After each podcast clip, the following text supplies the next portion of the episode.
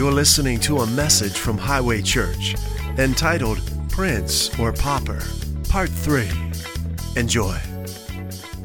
Lord, we love you so much. We're here because of your amazing grace in our lives. We're here to receive from you this morning. We've left our homes. We've driven here. We've given you the first of our week because you're our God and we gladly bring to you the first. We gladly bring to you our best because you're our Father.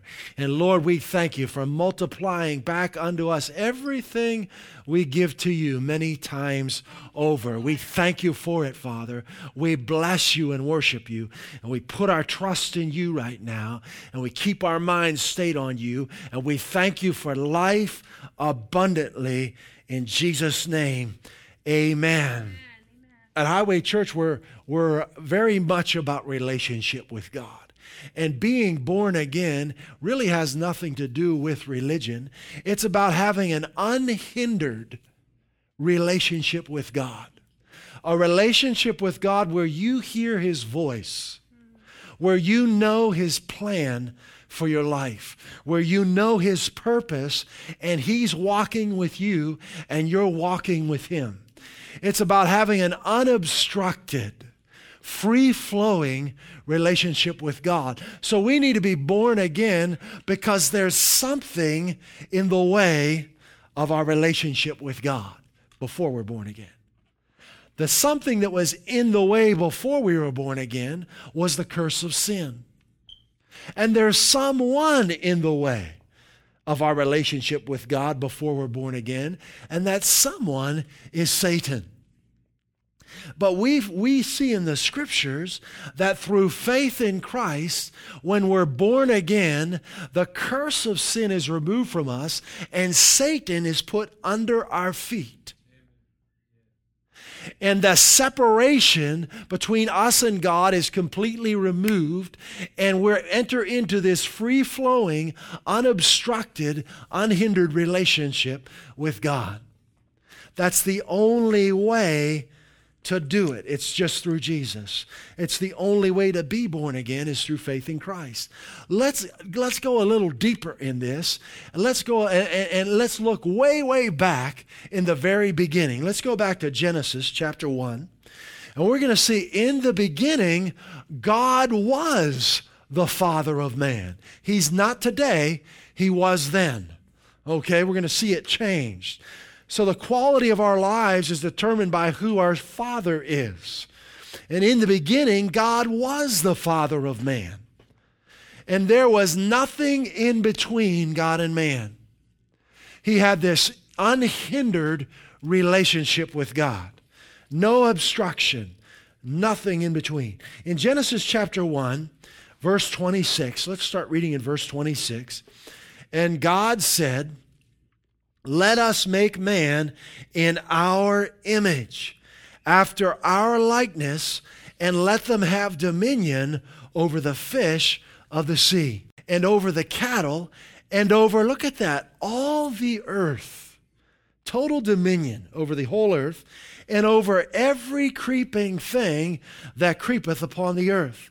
So God created man in his own image. In the image of God created he him, male and female created he them. And God blessed them. And God said unto them, Be fruitful. Listen to the heart of God. Be fruitful, multiply, replenish the earth. Does that sound like someone who's holding back from us? Not at all. It's the opposite, isn't it? He's opening himself wide to man. Be fruitful, multiply. I want the best for you, right? Replenish the earth and subdue it. And have dominion over the fish of the sea, the fowl of the air, and over every living thing that moves upon the earth. This is amazing. And uh, to understand that God gave man in the beginning sovereignty over the entire earth and every living thing on it. God was his father. And because God was his father, because there was nothing hindering, nothing in between his relationship with God, his quality of life was unparalleled. He lacked nothing, had everything in abundance. He was living in absolute paradise. God set him in the center of paradise. If you read the scriptures, we don't have time this morning, but you read Genesis chapter 1 and verse 2. It's amazing the world that they were living in. There were uh, no storms. No, no, it didn't even rain. No tornadoes, no hurricanes. Didn't even rain. In Genesis chapter 2, verse 6, it said that when water was needed, it said that a mist would rise from the earth and water the ground. Isn't that amazing? Creation was flowing in harmony with its creator. And Adam was born into life. He was made eternal, immortal, born into life with God as his father. There was no death in the earth, no sin in the earth. Even the animals ate plants, they didn't need each other. Isn't that something? It's like what you would hope the earth would be like. You know, total paradise. And even in the midst of this total paradise, God says something to him subdue it, have dominion over it. Those are like military terms, aren't they? And when we read the scriptures, we find that Satan was already in the earth at this time. However, he had no authority. Adam had authority over the earth. Okay? And God instructed him to maintain that authority, to subdue and have dominion over every living thing, and that certainly includes Satan. So Jesus tells us that Satan was a liar and a murderer from the very beginning. That he has a plan.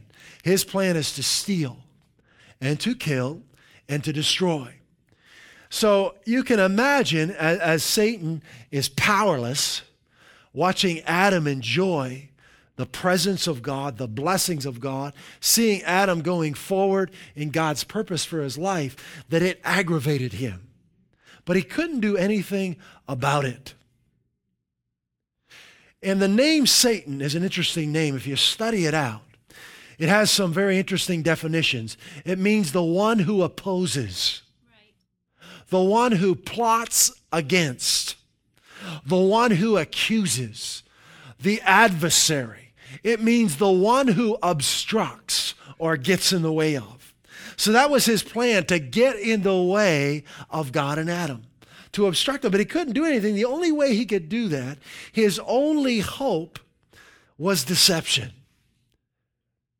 And let's go to Romans, stay in Genesis, put your finger there, but go to Romans chapter 5.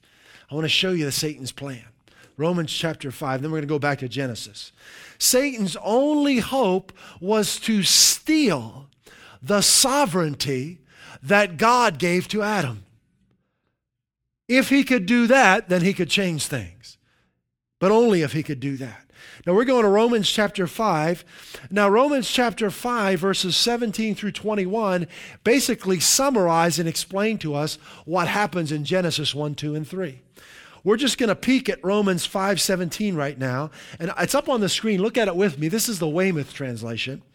And it says, "For if through the transgression of the one individual.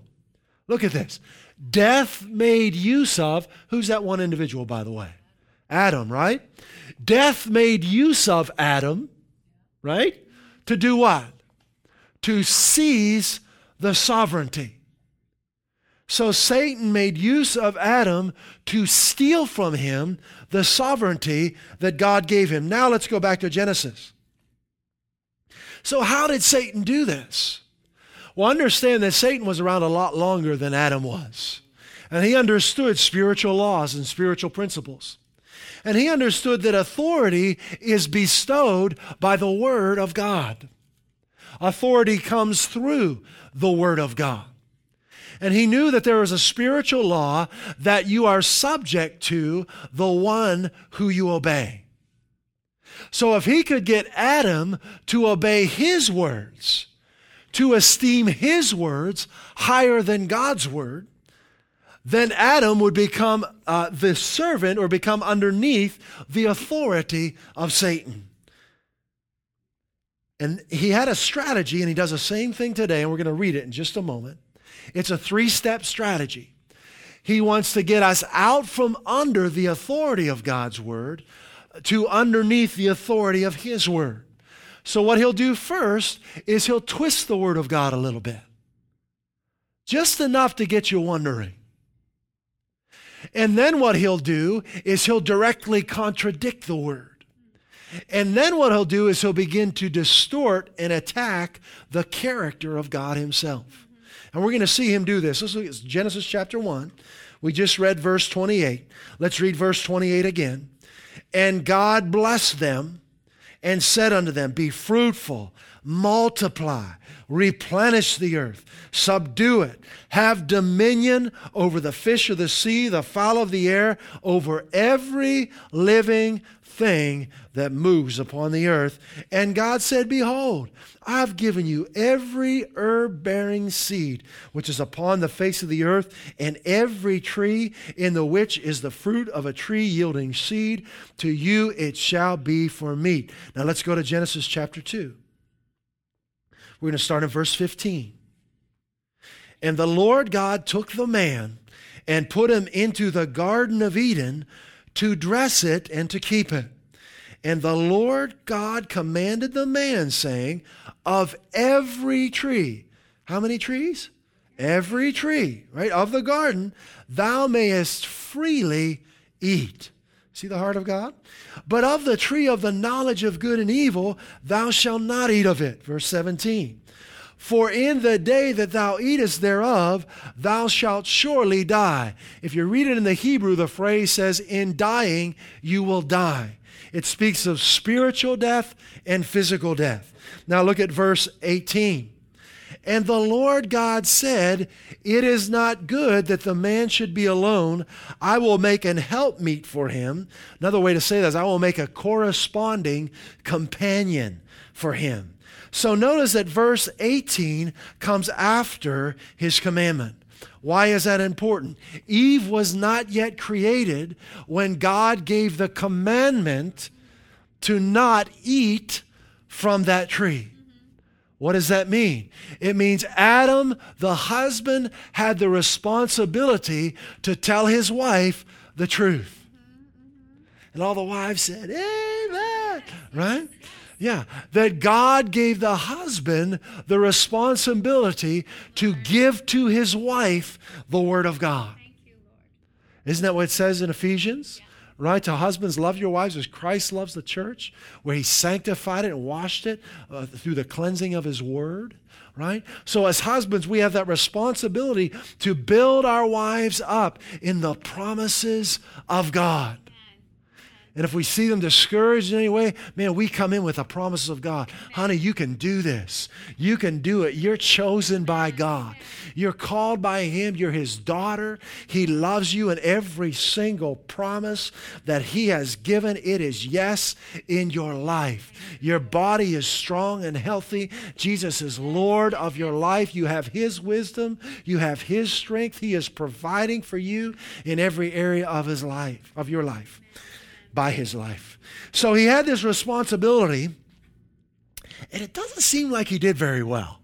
We're going to see that in a second. It seems like he kind of slipped a little bit here because Satan goes to the woman first. He speaks to the woman first. Now let's look at this. This is really good. Genesis chapter 3 now.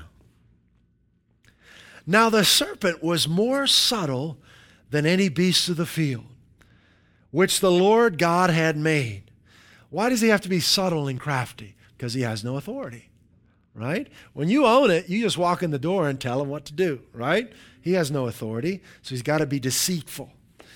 And the field which the Lord God had made, and he said unto the woman, notice he speaks to the woman first.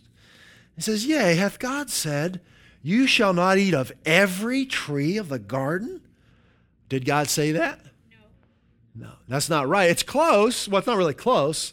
The only thing close about it, he did, God did talk about the trees of the garden, right? That's about the only thing true in that. but he's twisted the word of God. Do you see that? God said, You may eat of it freely of every tree. That's what Adam should have told Eve, right? The only, there's only one that I don't want you to eat of. So he just twists a little bit, and Eve's kind of considering it. She does a pretty good job at the beginning. The woman says to the serpent, We may eat of the fruit of the trees of the garden. But of the fruit of the tree which is in the midst of the garden, God has said, You shall not eat of it, neither shall you touch it. Uh oh. Did God say that? No. He sure didn't, did he? She just added to the Word of God. I wonder if Adam communicated it to her in that way. I wonder if he said, Eve, we, we, we can eat of all these trees, but not that one. Don't you touch it. I wonder if she's repeating his word. Husbands, are you speaking the word right. to your wives? Are you adding to it? Religion adds conditions to the word of God, which has kept so many from experiencing the life that God has for them. I grew up in a church that added things to, to well, uh, didn't really teach the Word of God, but boy, they added things to it if they did. So to be forgiven, I had to go sit in a booth and talk to a minister. And then after that, the minister assigned me a penitence. And I had to go do several things after that. And even then, I had no assurance of forgiveness. So that's what religion does. And here she's adding something to the Word of God. Okay? We don't want to do that. Not at Highway Church. We, we just let the Word be the Word. That's where the life is. Just the simple Word of God. Verse 4 So the serpent says unto the woman, You shall not surely die. So, see, he started a little bit, he twisted the word a little bit. She added to the word. Now they're kind of reasoning. They've gotten, they've, they, have they have gotten a little distance between them and the Word of God now. So he comes in very craftily and he directly contradicts what God said. You shall not die. And what did God say? And was it verse, uh, where are we at? 17? Said in chapter 2, look what he said. You shall surely die. And what Satan to her? Said to her, You shall not die. You shall not surely die. So now he's directly contradicting the word of God to her. In essence, what's he saying? God is a liar, liar right? He's directly contradicting what God said to them. And then he goes on. He's not done yet. Now look what he does. For God doth know that in the day you eat thereof, then your eyes shall be open, and you shall be as gods, knowing good and evil. Now what is he doing? Now he's actually directly challenging the character of God. Wow. He's saying, God, there's a reason he, he told you that. He lied to you because he is afraid that if you eat this, you're going to be like him. Now, what do we read in verse 28 of Genesis chapter 1 or 26? Verse 26 God made them what? In his image, in his life. Were they like God? Yeah. See, if you'll, if you'll start stepping away from the Word of God, see, the devil has the same strategy today. He'll twist the Word of God a little bit, then he'll directly contradict it, then he'll get you to think God is keeping something from you, that God's holding back from you. And if you'll listen to that, you'll get to the point where you won't be able to recognize who you are in Christ. So here he is talking to Eve, who's made in the image of God, telling her that God doesn't want to have that because she'll be like God. And she starts believing him. She doesn't even see herself because she's listened to his word. And that's what happens. So let's look at verse 6. It's good to be able to recognize yourself. See? That you are the healed of God, that you are God's son, God's daughter, that you are his child. If you just look to the word, you'll see who you are. Verse 6 And when the woman saw that the tree was good for food, what did we use to see with? Our eyes, right? What are our five senses? Sight, taste, touch, hearing, and smell, right? So she's using her senses to determine what is right and wrong and that it was pleasant to the eyes and a tree to be desired to make one wise. She's come to all these conclusions based on what the enemy has said and based on her senses, not based on the word of God. She took of the fruit thereof and did eat. She made a major life decision based on her five senses. and the word of the enemy. Major life decision based on her five senses and what the enemy said to her, not based on the word of God to her. And she ate and she gives to her husband who's with her. I wonder why he was quiet the whole time. Hmm, interesting. But he eats it too. See, when you start looking and listening to the enemy,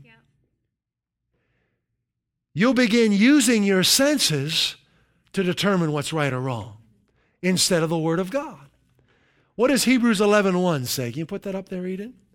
Now, faith is being sure of what our five senses tell us. No? no? Nothing in there about our senses, is there? No. Why? Because God's commanded us to live by faith. He's an unseen God, and His provision for you is unseen until you believe it. See, being sure of what we hope for and certain of what we do not see, certain of what we cannot detect with our sight, our taste, our touch, our hearing, and our smell. So we're different people. We live by a whole different system. Our whole method of operation is based strictly and solely upon the very Word of God. We make our life decisions based on the promises of God. Isn't that good? And we're sure of it, not because we can see it or feel it. We're sure of His love because He said it. We're sure of His promises because they came from Him. Hallelujah. Now, when Adam and Eve obeyed Satan, in essence, at that point in time, because of the spiritual principle, whether they realized the fullness of it or not, we don't know. But Satan became their master. What they did is they said, We believe you. We believe you're telling us the truth rather than the, this God who made us, right? So they made Satan their father. Very important to understand that. They were reborn, they were born again at that point. But they did it this way they were born from life into death. They were made immortal and they became mortal simply by listening to Him. And at this point in time, death enters the human race and the curse of sin falls upon the earth.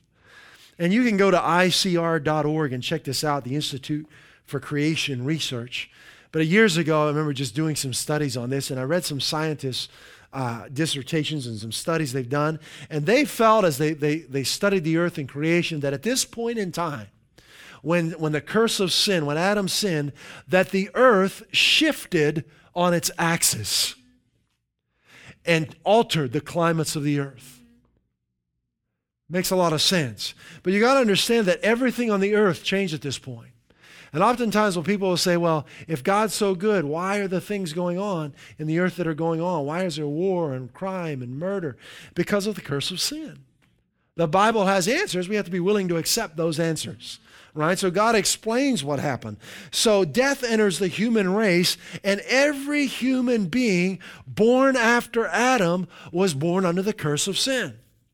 It's a happy story, isn't it? Well, if we stopped here, it wouldn't be. So Romans chapter 3 verse 23 says all for all have sinned and fall short of the glory of God. But this wasn't God's will. It was never God's will for death to enter the earth. God is the opposite of death. He's the opposite of sickness. He's life and He's health. It was never God's plan for this to happen. It was never God's plan for Satan to get in the way of His relationship with man. It was never God's plan for us to have a, an obstructed relationship with Him, a hindered relationship with Him. So, what did God do? He implemented a plan of salvation. He put into effect a plan of salvation so that we could be born back into his family. So that we could be reborn, born a second time. So Adam was reborn from life into death, and through faith in Christ, we're, we're born uh, back into life from death. So we all died. When Adam died, we all died. And now, in order for God to implement this plan of salvation, because God is just, and sometimes it's hard to, to grasp this, but God has no beginning, He has no end. There's never been a moment on the timeline of the universe where God wavered in strength.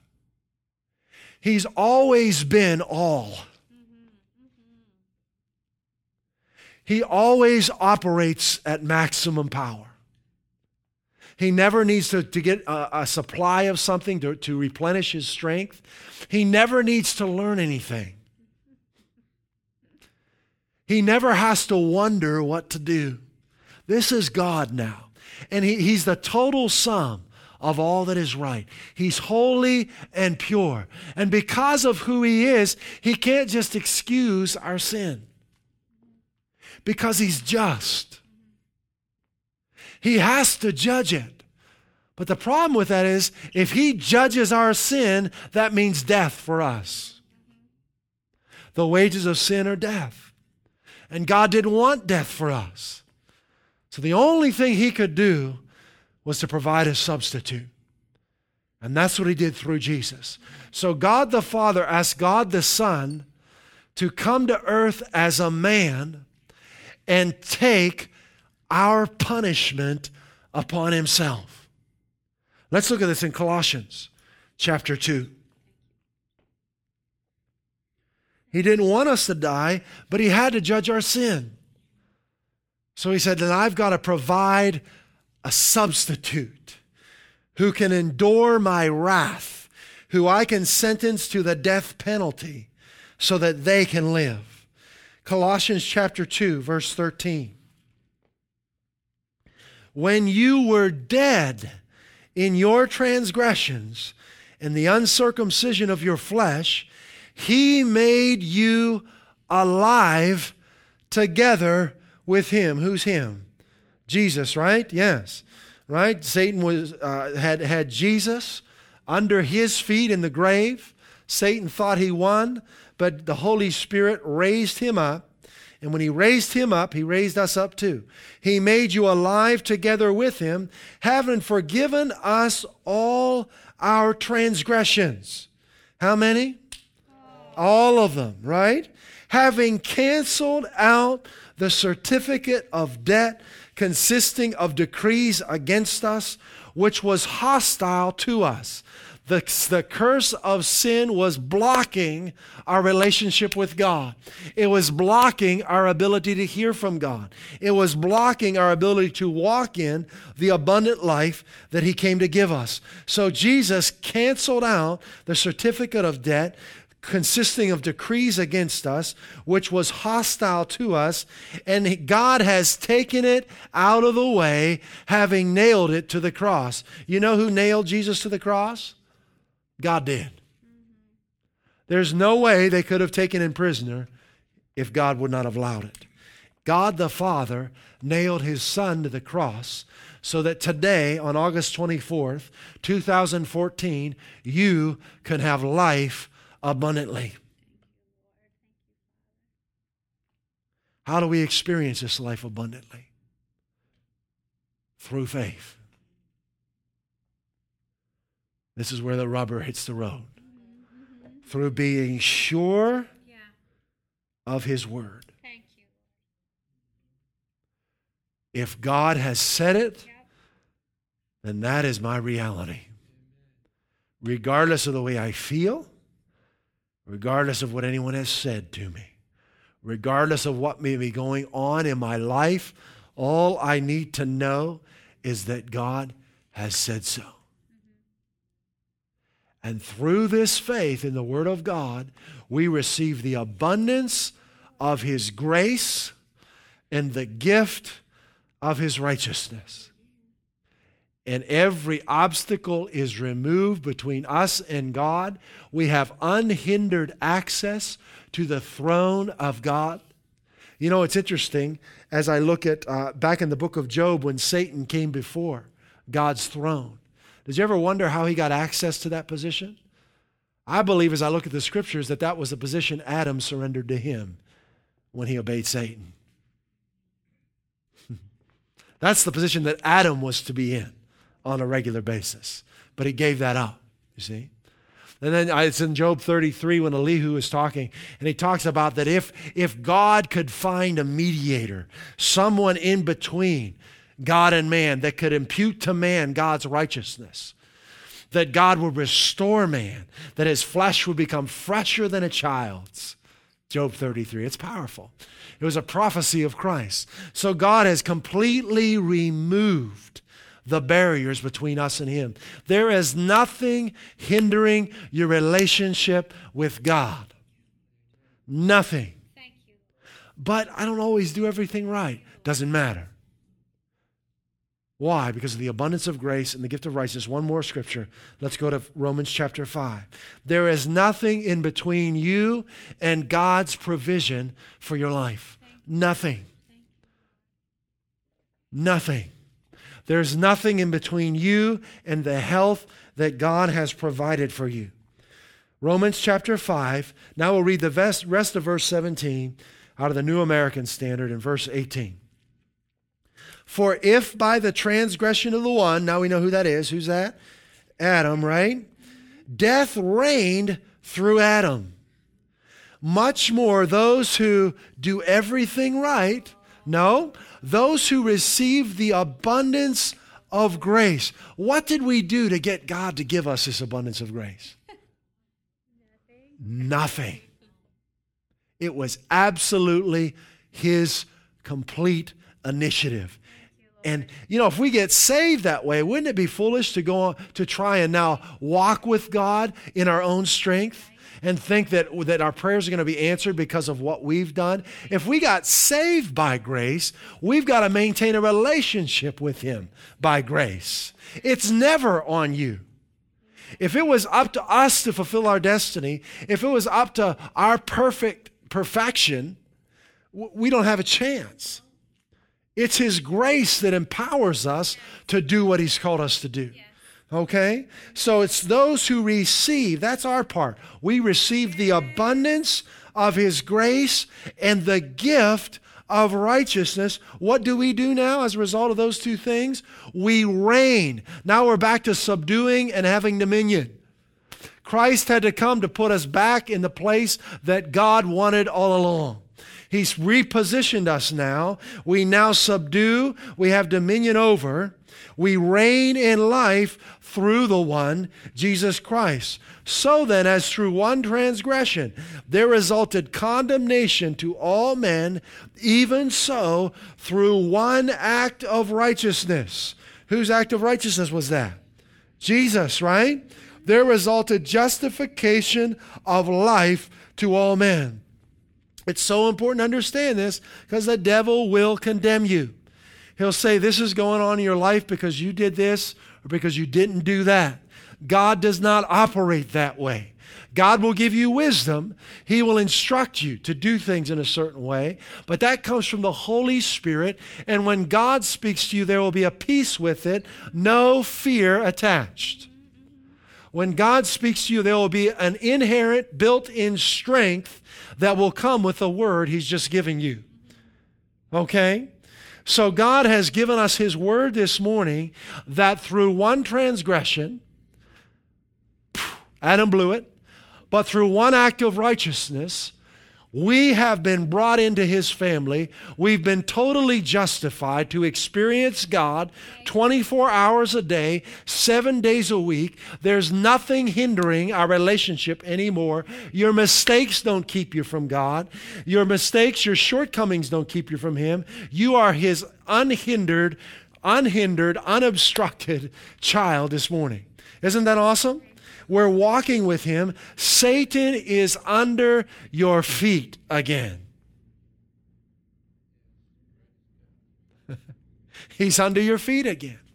Sickness is under your feet again. Poverty, lack, death is under your feet again. This is eternal life, that they might know you John 17, 3, right? That they might have an unhindered relationship with you.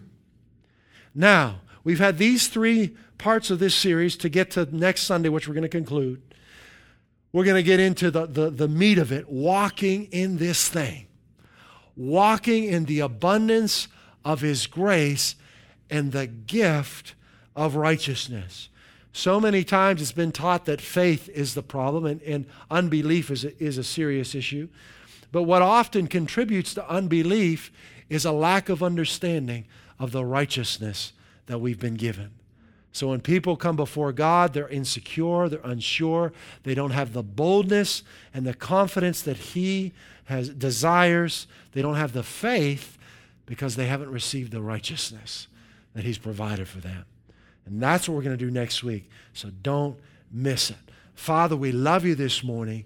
We thank you, Lord God, that you did it through Jesus Christ. You sent your Son. You put the, the obstacle, the obstruction of our sin, you put it on him. You buried him. You crushed him with the penalty for our sin. Lord, you nailed the certificate of our debt to him. You nailed him to the cross for us. And God, we thank you that He paid full price for our sins, that right now, on this day, we are here this morning at Highway Church in an unhindered, unobstructed relationship with you. That there is nothing in between us and you. So we open our hearts wide when we receive all that you are in our lives right now.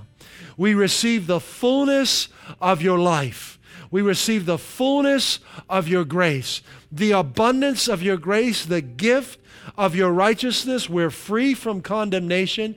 We stand before your throne this morning without guilt, free from fear, free from condemnation, knowing that we're your sons and your daughters. And with boldness, we thank you that every promise is yes and amen in our lives.